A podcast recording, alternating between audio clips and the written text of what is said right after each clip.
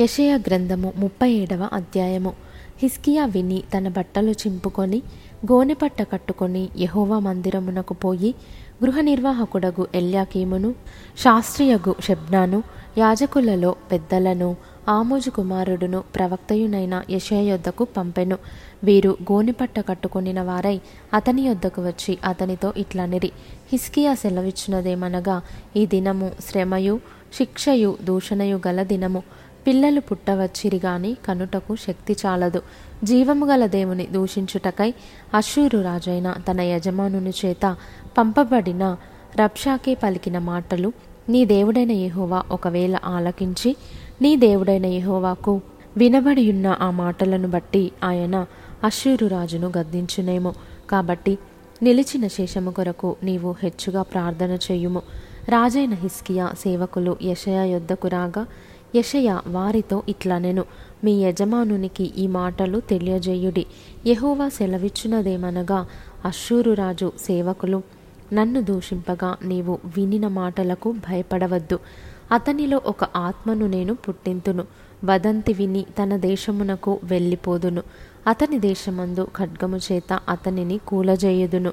అశ్షూరు రాజు లాకీషు పట్టణమును విడిచి వెళ్ళి లిబ్నా మీద యుద్ధము చేయుచుండగా రబ్షాకే పోయి అతని కలుసుకొనెను. అంతటా కూషు రాజైన తిర్హాక తన మీద యుద్ధము చేయుటకు వచ్చెనని అశ్షూరు రాజునకు వినబడినప్పుడు అతడు హిస్కియా యొద్దకు దూతలను పంపి ఈలాగు ఆజ్ఞ ఇచ్చెను. యూదరాజగు హిస్కియాతో ఈలాగు చెప్పుడి.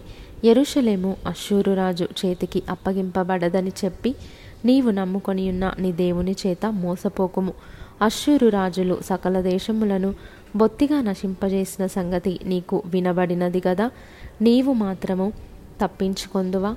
నా పితరులు నిర్మూలము చేసిన గోజాను వారు గాని హారాను వారు గాని రెజపులు గాని తెల్లషారులో నుండిన ఏదెనీయులు గాని తమ దేవతల సహాయము వలన తప్పించుకొనిరా. హమాతురాజు ఏమాయను అర్పాదురాజును సెపర్వయిము హేనా ఇవ్వ అను పట్టణంల రాజులను ఏమైరి అని వ్రాసిరి. హిస్కియా దూతల చేతుల నుండి ఆ ఉత్తరము తీసుకొని చదివి యహోవ మందిరంలోనికి పోయి యహోవ సన్నిధిని దాని విప్పి పరచి యహోవ సన్నిధిని ఇట్లని ప్రార్థన చేసెను. యహోవా కెరూబుల మధ్యను నివసించుచున్న ఇస్రాయేలీల దేవ భూమ్యాకాశములను కలుగజేసిన అద్వితీయ దేవా నీవు లోకమందున్న సకల రాజ్యములకు దేవుడవై ఉన్నావు. సైన్యములకు అధిపతివగు యహోవా చెవియొగ్గి ఆలకించుము. యహోవా కన్నులు తెరచి దృష్టించుము.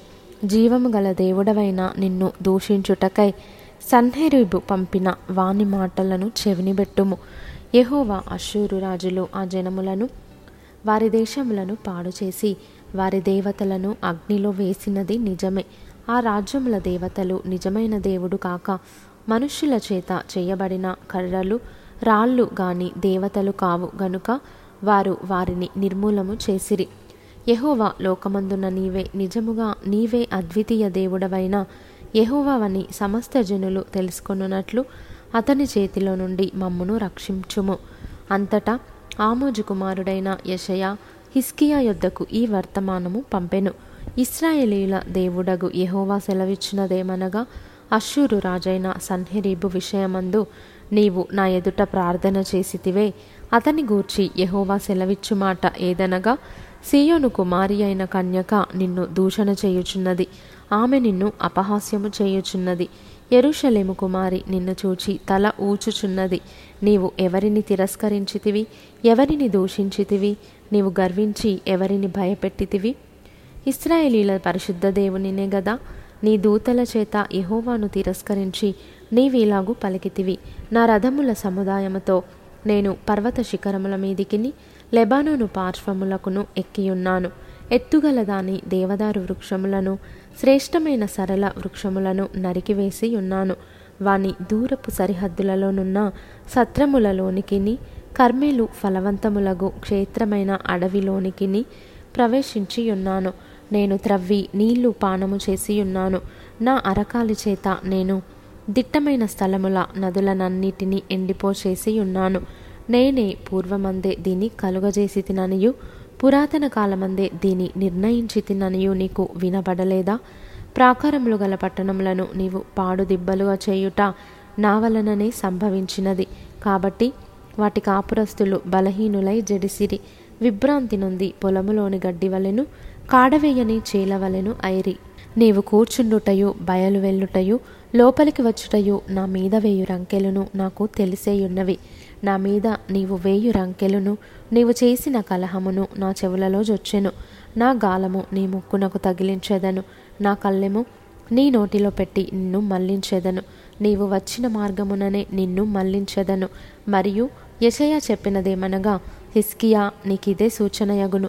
ఈ సంవత్సరమందు దాని అంతటా అదే పండు ధాన్యమును రెండవ సంవత్సరమందు దాని నుండి కలుగు ధాన్యమును మీరు భుజింతురు. మూడవ సంవత్సరమున మీరు విత్తనము విత్తి చేలు కోయుదురు. ద్రాక్ష తోటలు నాటి వాటి ఫలమును అనుభవించుదురు. యూద వంశములో తప్పించుకొనిన శేషము ఇంకను క్రిందికి వేరు తన్ని మీదికి ఎదిగి ఫలించును. శేషించువారు ఎరుషలేములో నుండి బయలుదేరుదురు. తప్పించుకొనిన వారు సియోను కొండలో నుండి బయలుదేరుదురు. సైన్యములకు అధిపత్యగు యహోవా ఆసక్తి దీని నెరవేర్చును. కాబట్టి అశ్షూరు రాజును గూర్చి యహోవా సెలవిచ్చినదేమనగా అతడు ఈ పట్టణంలోనికి రాడు. దాని మీద ఒక బాణమైన ప్రయోగింపడు. ఒక కేడెమునైనా దానికి కనుపరచడు. దాని ఎదుట ముట్టడి దిబ్బ కట్టడు. ఈ పట్టణము లోపలికి రాక తాను వచ్చిన మార్గముననే అతడు తిరిగిపోవును. ఇదే యహోవా వాక్కు. నా నిమిత్తమును నా సేవకుడైన దావీదు నిమిత్తమును నేను ఈ పట్టణమును కాపాడి రక్షించుదును. అంతటా యెహోవా దూత బయలుదేరి అశ్షూరు వారి దండుపేటలో లక్షా ఎనభై ఐదు వేల మందిని మొత్తెను. ఉదయమున జనులు లేవగా వారందరును మృత కలేబరములుగా ఉండిరి. అశ్షూరు రాజైన సన్హెరిబు తిరిగిపోయి నినవే పట్టణమునకు వచ్చి నివసించిన తరువాత అతడు నిస్రోకు అను తన దేవత మందిరమందు మ్రొక్కుచుండగా అతని కుమారులైన అద్రెమ్మెలకును షెరెజెరును ఖడ్గముతో అతన్ని చంపి అరారాతు దేశములోనికి తప్పించుకొని పోయిరి. అప్పుడు అతని కుమారుడైన ఏసర్ హద్దోను అతనికి మారుగా రాజాయెను.